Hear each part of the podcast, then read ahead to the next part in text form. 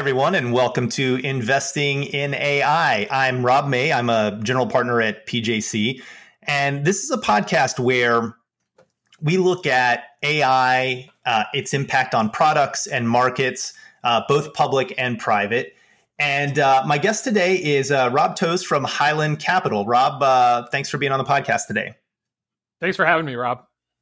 So let's get into it. I want to talk a little bit about this two part series that you wrote in Forbes recently about the next generation of artificial intelligence. And, and, and over, over the podcast today, we're going to we're going to dig into a couple of things that you wrote um, and, and talk about, understand how they impact businesses, et cetera. But one thing that I think most of our listeners have probably not thought about or heard much about is federated learning. So, can you tell us a little bit about uh, federated learning, how it works, and, and what types of business opportunities is that going to unlock that that really weren't possible before?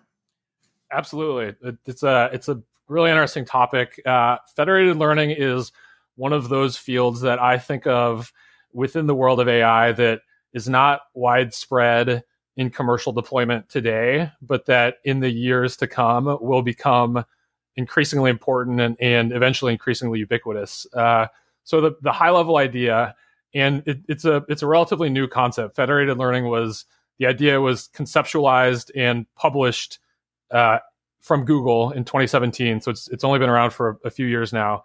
The high level idea is that generally when you train a machine learning model today, you have to have all the training data in one central place. Usually that's in the cloud. Uh, and you aggregate your data set and then you can you can train your, your machine learning model. Uh, and that's the that's kind of the status quo paradigm. But there are a lot of uh, categories a lot of use cases a lot of industries in which it's not possible to move a bunch of potentially rich data to a central cloud or other repository for privacy reasons for regulatory reasons. Um, and so today uh, that data is just uh, uh off uh, uh, not accessible in terms of being able to train use it to train ai um, and so the the original use case that that the Google researchers kind of were working with was uh, data that's distributed on on millions or billions of people's uh, uh, mobile devices on Android, and there's all sorts of interesting personalization you can do based on people's individual activities on their mobile devices. But for privacy reasons, Android's not able to to send all that device back to the cloud. Um, so the the core idea behind federated learning is rather than moving data to the cloud and then training a machine learning model on it, you leave the data on the edge where it resides. You don't move it from its it, the location that it's generated, and instead you send a bunch of versions of a model to all the many devices, you know, thousands or millions of devices on the edge where, where different uh, pockets of data are stored, and you train a bunch of mini models at the edge and then you send those individual models back to the cloud, but not the data. Just the models that have been trained on the on the on the subsections of data. And then through a bunch of really sophisticated engineering that frankly is still being perfected, there's a way to combine all those miniaturized models uh, and partial models into one kind of overall model that functions more or less as if it had been trained on all of the training data at the same time. So that's kind of the that's the basic concept behind it. Interesting. So could we use this? I mean, we just watched this, um, you know, this GameStop uh, stock debacle where it went way up, it went way down, and there's been a bunch of misinformation, I think, and confusing information about what caused that, right? Because nobody has sort of like a centralized view of all the trades, and there are people saying, "Oh, it's it's driven by Wall Street bets," um, and there's some people they're saying, "No, it was actually a lot of it was driven by hedge funds." And the hedge funds used the you know Reddit group Wall Street Bets as cover. Um, is that something you see it as a use case, right? Like a like a centralized clearinghouse for stock trades where uh, you can you you can you can look at the aggregated data without knowing who has what. Is that right? Is that the kind of thing you would use it for? That that is that is an interesting use case. I think you could you could potentially think about building something along those lines. I, I think a, a, helpful way that a kind of framework that I have for it is. Um, people you people talk about edge AI, and uh, typically when you hear people talking about running AI, AI at the edge, it's uh, inference. So you know, building models that are small enough that you can perform inference at the edge without having to, to revert back to the cloud. and you could think of federated learning as also edge AI, but as training at the edge instead of as inference at the edge. So if there, to, to your example around GameStop, if there were, you know, for instance, a lot of you know decentralized pockets of data around trading behavior, and none of those individual owners of data felt comfortable sending their data to it to you know away from the edge, but were willing to make it available to train a broader model, then perhaps you know there you could come up with some clever way to build a model that um, you know, that, that was able to provide insights about trading patterns.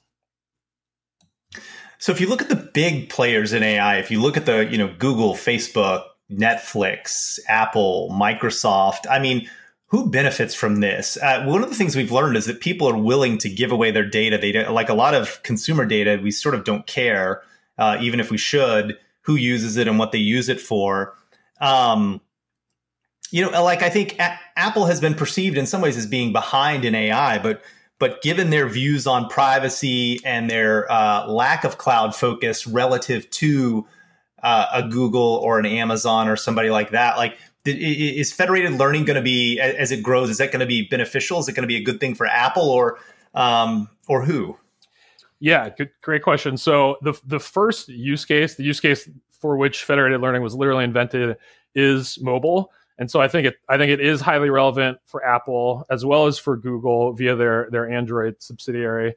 Um, so I think uh, there's a lot of active research happening at both of those organizations about how to basically uh, extract insights from all the all their many uh, mobile device users without having to ha- have those users' data leave their phones. Um, so that that's definitely one use case. The area where you see the most activity, research, investigation, startup funding uh, for federated learning more broadly is in healthcare.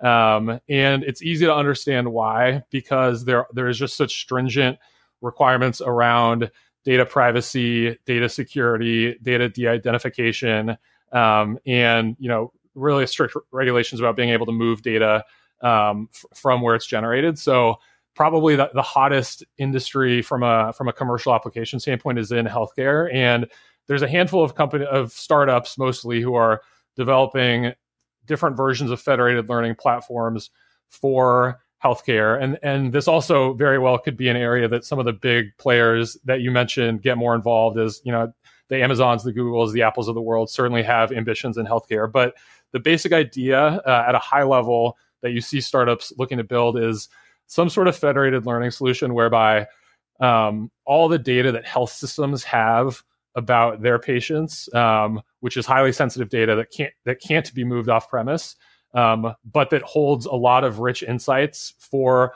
all sorts of different healthcare machine learning applications. Whether it's you know building a model that can um, that can diagnose conditions based on medical images uh, or, or any number of different healthcare AI applications you can think of um, federated learning would enable for the first time researchers, whether that's other startups or pharma companies or academics, to to access that data that's that's stored uh, in, a, in a distributed way at, with these health systems, and otherwise is not is not available for privacy reasons to be used to to train models. So healthcare is one area that I think in the near to medium term you will probably see the highest concentration of federated learning activity.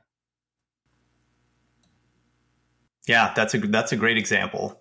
Um, well, let's move on and talk a little bit about something that came out last year, uh, a model that came out of OpenAI, a language model called GPT-3. So there was a GPT-1 and 2, and, and they were trained on a certain amount of natural language data. And GPT-3 is the biggest one to date. And people have estimated that it cost $10 million, maybe more, just in compute costs to, to train this model. And it's a really, really good model um, from what I've seen. So given some uh, you know, given some words, uh, given some text, it can finish the text, finish the sentence, write more of a paragraph. Uh, we're really starting to get to this natural language generation state where you can have an application and you can use GPT-3 to generate some language, uh, a blog post, uh, a Google AdWords campaign, uh, some a Twitter account, stuff like that. I think you and I share this idea that um, GPT-3 and, and, and the tools that'll come after it, there'll be a GPT-4, maybe a GPT-5, depending on how good they get. um, this will be a key piece of AI infrastructure, and and it'll it'll create many companies that are built on top of it. And so I'm curious what what types of things are you seeing built on GPT three either uh, either in the market today or what kinds of things do you think uh, are coming and and is there anything that people are already using it for practically? Yeah, there's so much potential with GPT-3 as you as you outlined, and and for those listeners who haven't seen some of some of the kind of example use cases of it firsthand, I would encourage you to check some of them out online. I mean, there's some pretty stunning demos basically of, of people using GPT-3 in different creative ways and you know writing poetry that that really sounds like it was it was written by uh, by uh, you know kind of in, in the Shakespearean tone or uh, you know composing business memos that frankly read like read like a human wrote them and, and are, are completely credible as, as a human created memo. Or even um, I, you know I've seen some articles about GPT-3 that that flow totally normally and then you get to the end and you realize that the article is about GPT-3 it was also written by GPT-3 so it really is you know it's just an incredible testament to how powerful predictive capabilities of neural networks can get when you are feeding them these massive data sets. In the case of GPT-3, you know, half a trillion words. It basically ingested the entire internet and learned really complex uh, correlations. But to your point around what are interesting use cases you're seeing, it, it, it's a good question. I think it's still it's still very much a nascent area. I think you and I and a lot of people expect that GPT-3 and its predecessors and, and its successors may serve as a platform for all sorts of different startups to be built. That ecosystem is, is still very early. And part of it is that OpenAI has said that it will make GPT-3 available commercially via API, um, but it hasn't done that yet broadly. Um, so there's still some, you know, I, I, think we're still early in, in that being rolled out, but a few areas I would mention uh, just at a high level. The first is just uh, existing NLP based applications and ex- existing language AI based applications can can and will be supercharged by these sort of next generation transformer based mega models. So, you know, all sorts of applications uh, that involve a conversational interface, um, you know, chat bots, as, as people like to refer to them, uh, will just get a lot better. I met a company just the other week that is building basically a what they think of as like a healthcare front door. Uh, so it's it's it's an automated um, entry point into the healthcare system for people who can engage with this with uh, with this conversational interface and basically explain what their symptoms are, explain what their medical history is, and the AI is able to automatically route them to the right specialist they need to see. Uh, and and that company was experimenting really heavily with GPT three just as just as a way to make that uh, conversational intelligence so much more powerful. Um, another interesting use case that I saw that is basically I, have never seen NLP capable of doing this before GPT three, uh, but there were a couple really snazzy demos about this that were that went viral online, which is basically uh, it, it, supercharging no code or low code platforms. So the basic idea is that um, you can you can describe in natural language in you know in just in in simple words what sort of application or feature you want to develop. So, for instance, like, you know, describe what the front page of your application would look like, or describe what you want a website to look like. And then GPT-3 is able to generate code in Python or, or some other language that corresponds to what you described. And it, it is incredible to see. Of course, it's not 100% accurate, but it's incredible to see how uh, convincing the generative capabilities of GPT-3 are. And so I've I have started to see some no code companies that are toying around with GPT-3 as a way to basically bridge that gap between natural language descriptions of some sort of application you want to build and, and actually producing the real code to build it. Do you worry at all about this kind of capability in the sense that, um, you know, we, we, we, we just had this election that had a lot of rhetoric around it, around the fact that it was stolen, and a lot of articles that were written about uh, voter fraud and, and all this kinds of stuff. And do you worry at all that a tool like GPT three um, might be able to accelerate uh, the, the, the whims of people that are behind these kinds of things, people that want misinformation? Um, I, I, you know, I'm an investor in a company called Omelas, and Omelas tracks misinformation that's done between countries, right? You know, things that Russia and China do to us, things that we do to them. Um, you know, is this just going to make it so that we can't trust anything? It, it is something that I worry about a lot, definitely. Um, for sure. I think, and yeah, we, we may touch on, we may speak about deep fakes later on, uh, but I think more, you can kind of generalize this category to generative AI more broadly, whether it's language that's being generated or images or videos. Kind of AI moving beyond just interpreting existing data to actually creating its own novel sources of data and media. And there are a lot of interesting positive use cases that, that we can talk about, but but also I, I think a lot of really destructive, dangerous use cases that f- unfortunately feel inevitable. Uh, and so I do, you know, I, I do think that you know you, you pointed to this broader trend of misinformation of um, you know make it being increasingly difficult to tell, especially online, what's real from what's not real. And and I, I do think this technology is going to accelerate a, a move in the direction of uh, you know a, a, world that is increasingly post-truth uh, and you know people people talk about the phrase reality apathy or basically it a, a, state in which it becomes so difficult to tell to to differentiate between what's real and what's not real that use individuals are are kind of just compelled to you know listen to what they want to listen to believe what they want to believe and and it just it becomes really hard to to differentiate i don't i think that we are moving swiftly in that direction. I think that you know GPT three, if you want to, is is still you can still trick it. You can still you know identify pretty quickly that it's not a human. And similarly with with some deepfake images that we can talk about, you know the, the these AI these AI capabilities are not quite at parity with what humans are capable of doing, but it is getting really close. And so I think you know, I think that there there will not be one silver bullet, but there's a lot of different approaches we need to think about from a technological point of view, from a regulatory point of view, from a from a public understanding point of view to try to combat this transition to sort of a, more post-truth reality. Yeah, it's interesting that, and that ties into one of the predictions you made for 2021 in in one of your articles in Forbes, and and you predicted that uh, that this year a political deepfake will go mainstream in the U.S., causing widespread confusion and misinformation. Um, and it is it is amazing how good these things are getting. I um, I don't know if you remember one of the early things that went around was like a YouTube video of like a z- horse that was made to look like a zebra or something like that. And I, you know, in the newsletter that I write, this was like two years ago.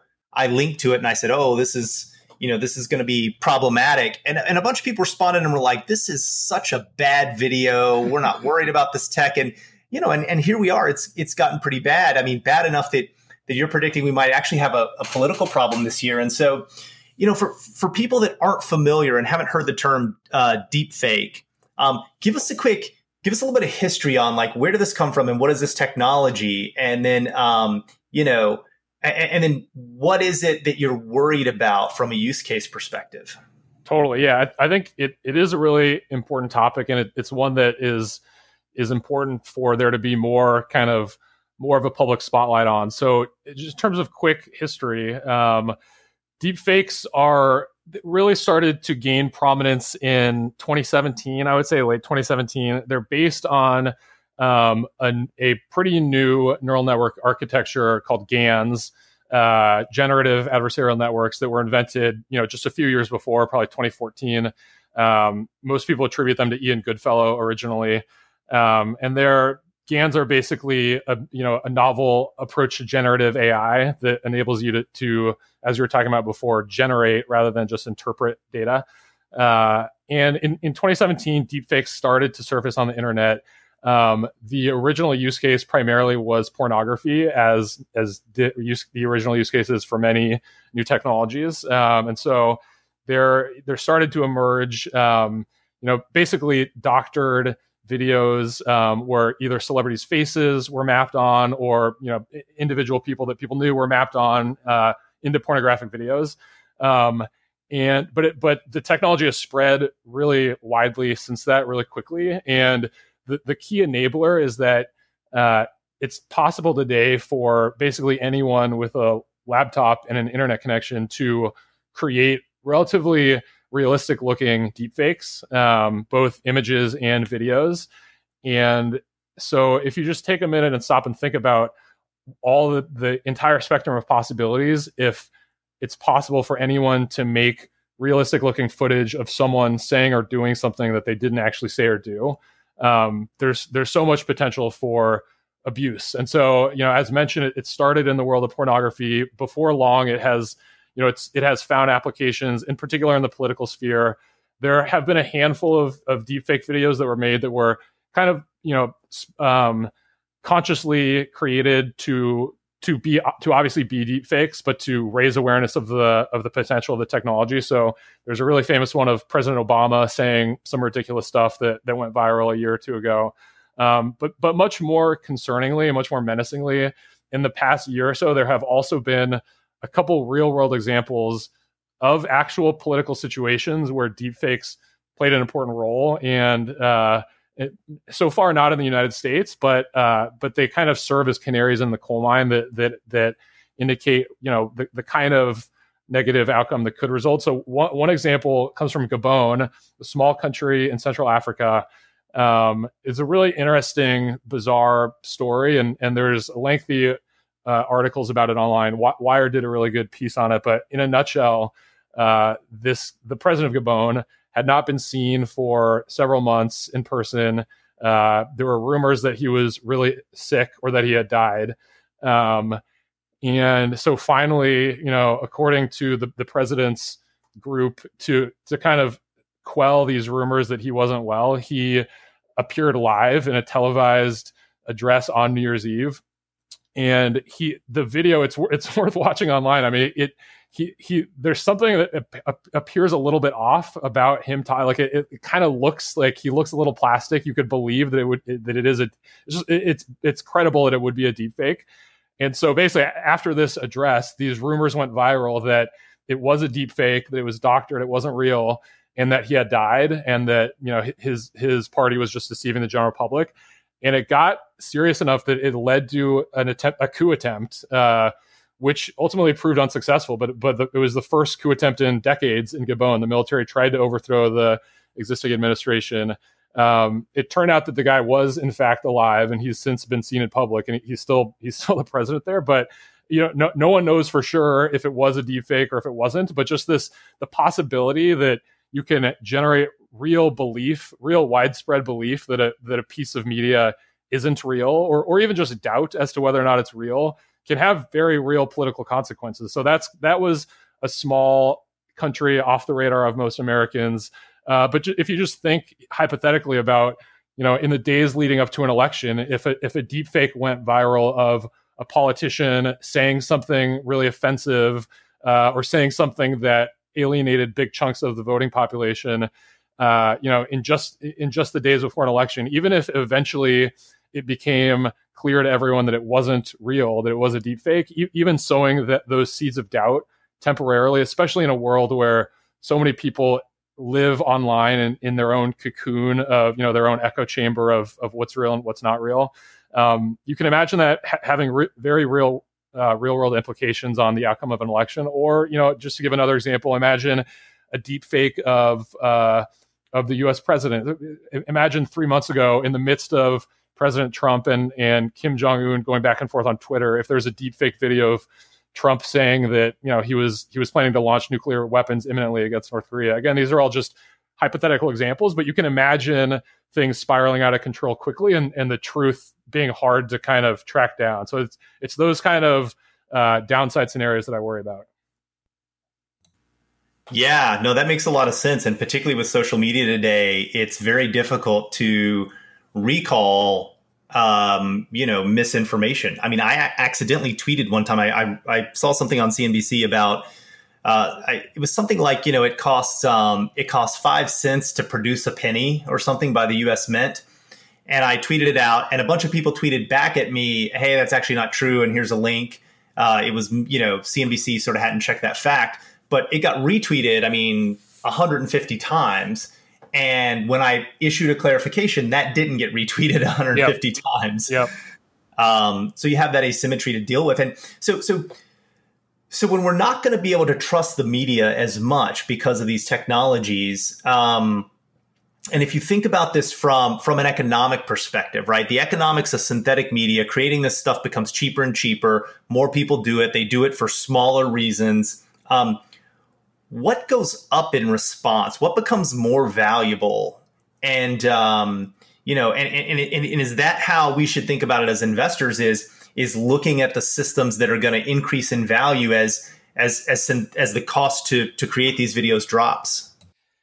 Yeah, yeah. I mean, I think the the interesting thing about synthetic media, synthetic data, you know, AI more broadly, and and really this is true of most technologies, is that they're such a double edged sword in the sense that you know they can cause widespread harm or create a lot of newfound value just depending on the application. So I, I think there there is a lot that's really exciting about the the notion of synthetic data, synthetic media, and there are a lot of positive use cases for it. And so I think at, at a high level, to your point around systems thinking, uh, the the kind of core value proposition of synthetic data is the notion that rather than having to go out in the world and collect a bunch of data manually to then train your machine learning models and, and then also you know label it by hand and prepare the prepare these data sets um, you can generate on demand data sets basically tailor made for the for the needs that you have and then train your models on them.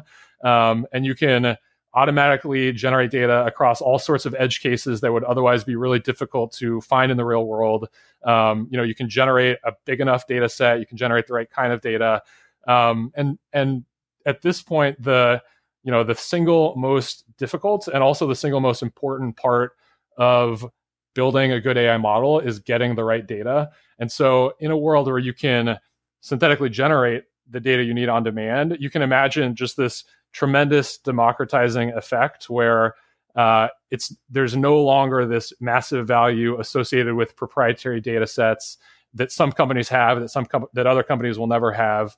Um, it really opens the door up to any sort of you know individual, any sort of startup um, being able to build AI applications that they otherwise wouldn't be able to for lack of data. We're we are not there today in terms of synthetic data manufacture being at that level, but but I think that democratizing effect is something that, that I get really excited about because it will just unleash so much more innovation.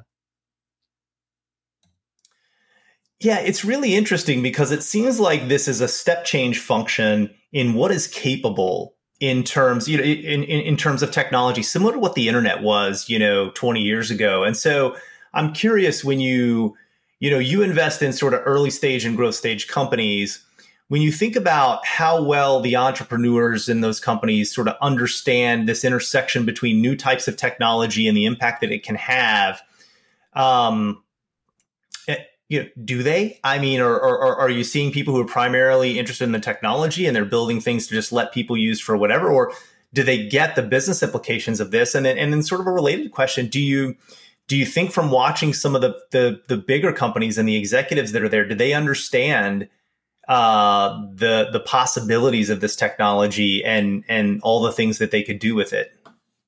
Yeah, it's it, it's a really important question. Um, I, I, guess a couple different thoughts. You know, I think both both you and I, as as early stage investors in in startups, uh, one of the kind of overarching uh, prerequisites that you that you need to find in in founders in order to back them it, it is uh, individuals who are great technologists and are built building novel, cutting edge, proprietary technology, but who are not building tech for tech's sake, but rather have identified a concrete business use case, a concrete value proposition, and some way in which AI can enable them to address that that use case to solve a pain point to create value in a way that otherwise wasn't possible. So without that sort of well-defined concrete you know ultimately roi quantifiable use case um, it, you know a, a startup a startup uh, approach is just not compelling um, so certainly that's you know it's it's essential for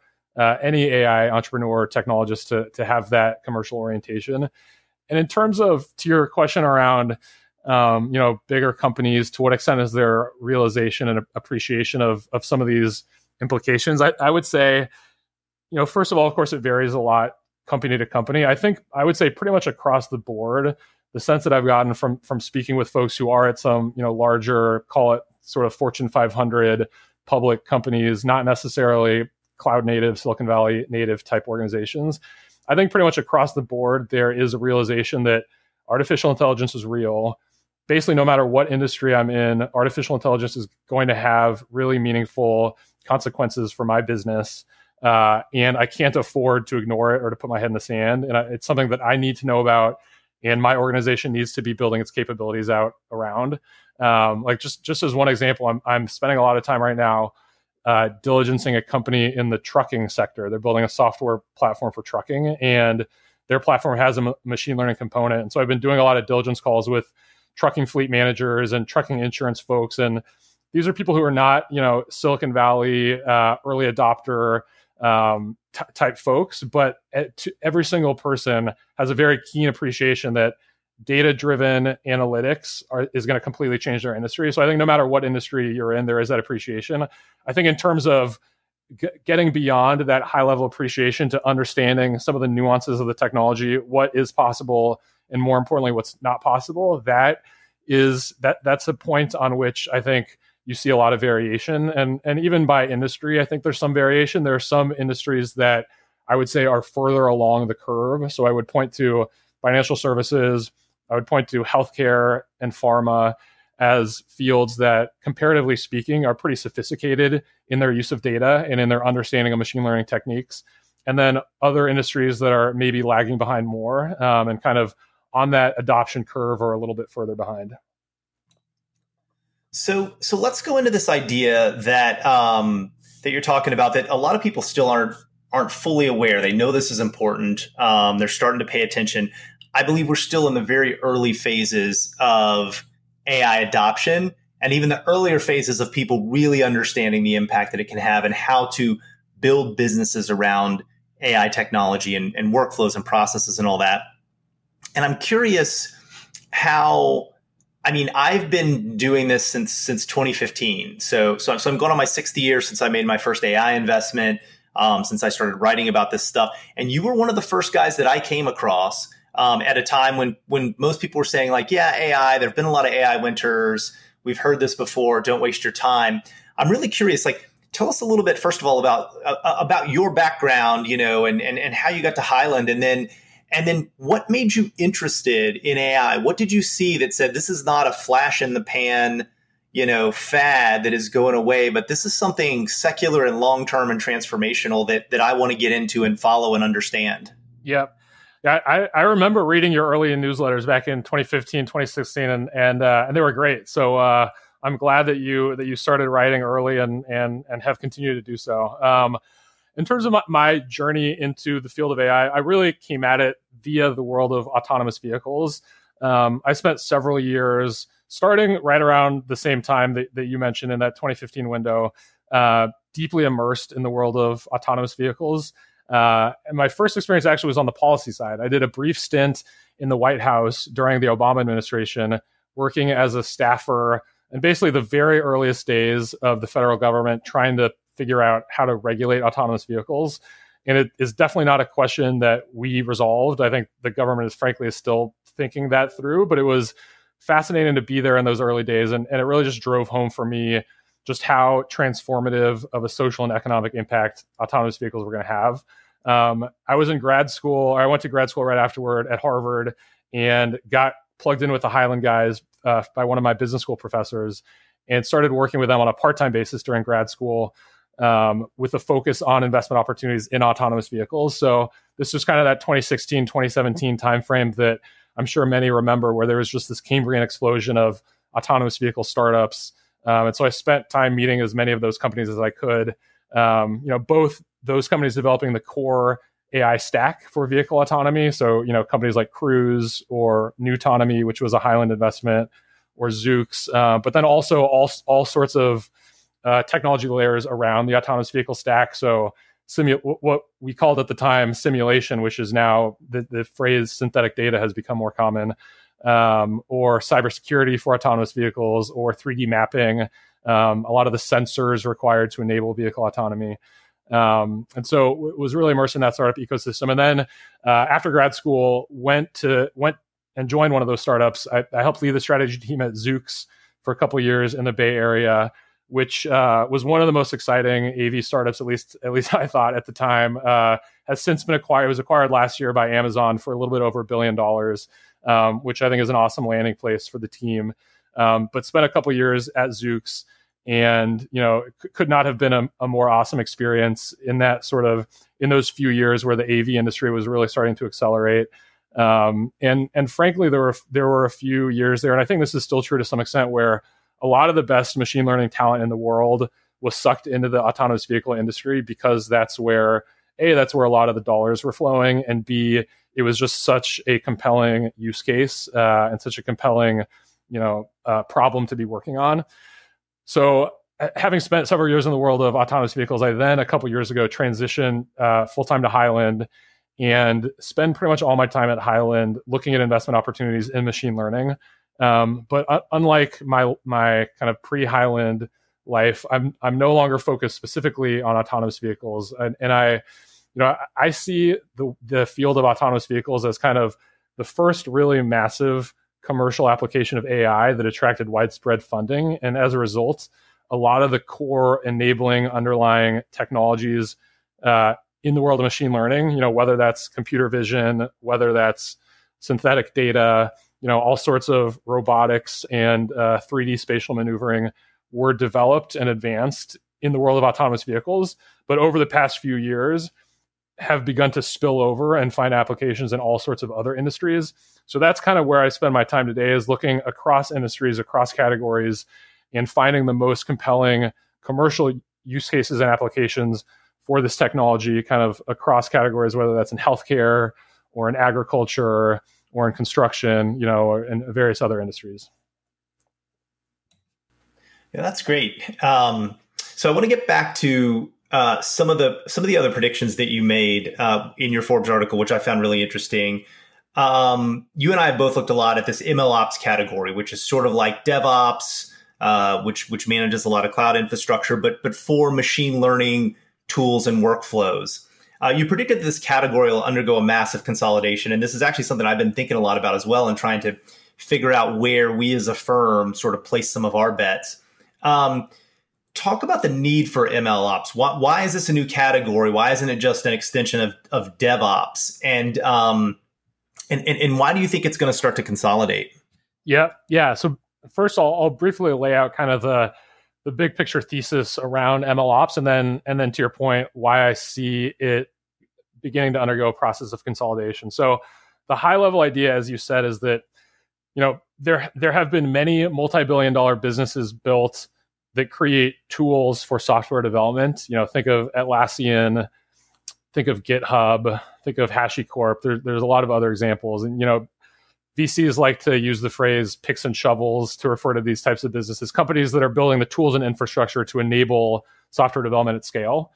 Um, machine learning is a totally different paradigm of software development. It's a totally different workflow. The activities look completely different.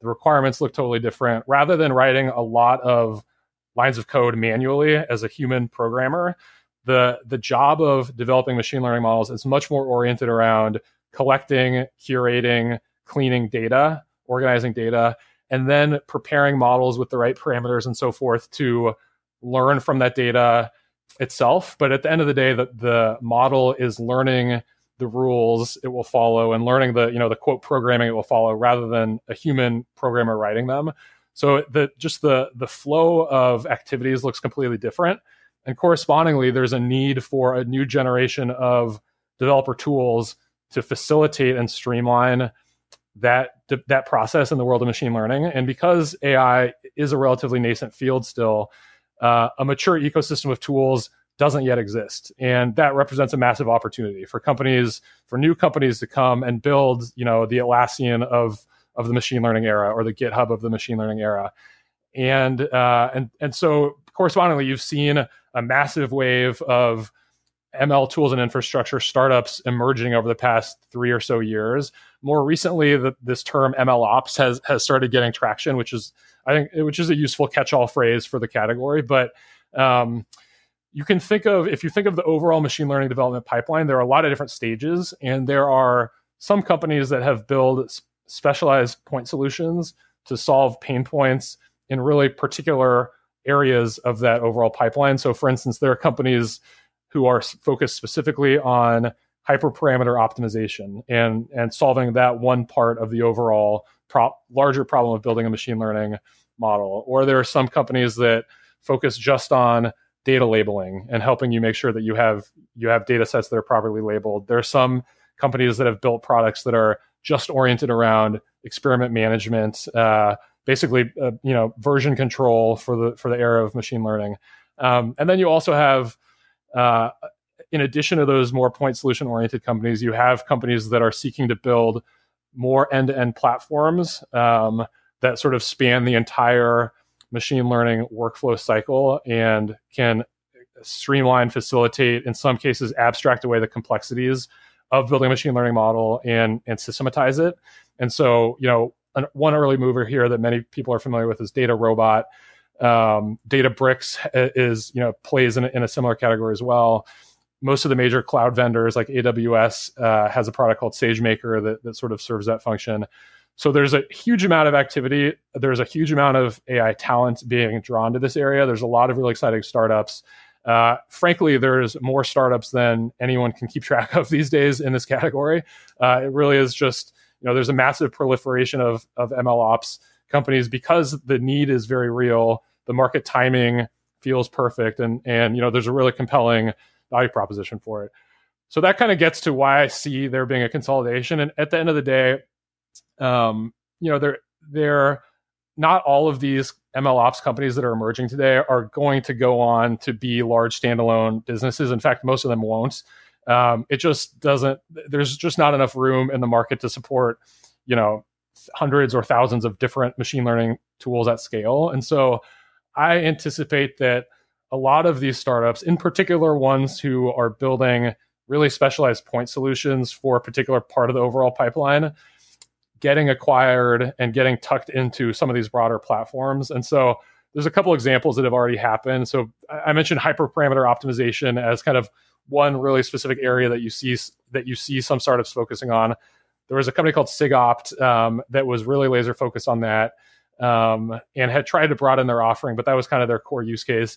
They got acquired by Intel last year to be rolled up into into a broader platform on Intel's part, and I think you're going to see a lot of that. I think you're going to see some of these big players and I would name in particular like the cloud vendors, AWS, Microsoft, Google Cloud, as well as some of the really large, uh, you know, tr- truly scaled newer entrants like Databricks, like DataRobot, um, starting to buy some of these smaller folks and, and tuck them in. Whether it's uh, whether it's solutions around, you know, parts of the data prep part of the workflow, whether it's solutions around AI explainability, whether it's solutions around uh, post deployment monitoring. Some of these some of these like elements of the overall flow, I think you'll start seeing a lot of consolidation and, and a handful of players. It certainly is. It will not be a winner take all market, but a more consolidated group of companies that are sort of the leading ML tools companies will start to emerge.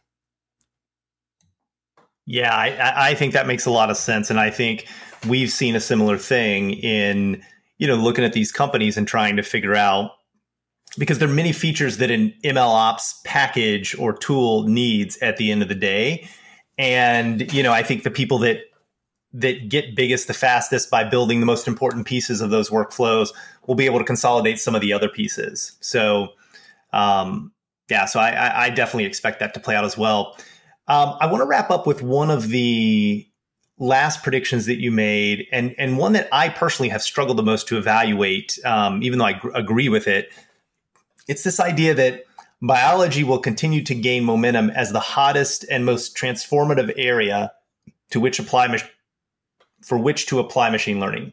Now, when I have looked at this space, I totally agree that anything that has the kind of complexity that biology has, uh, but can be understood on a low level if you you know dig down enough.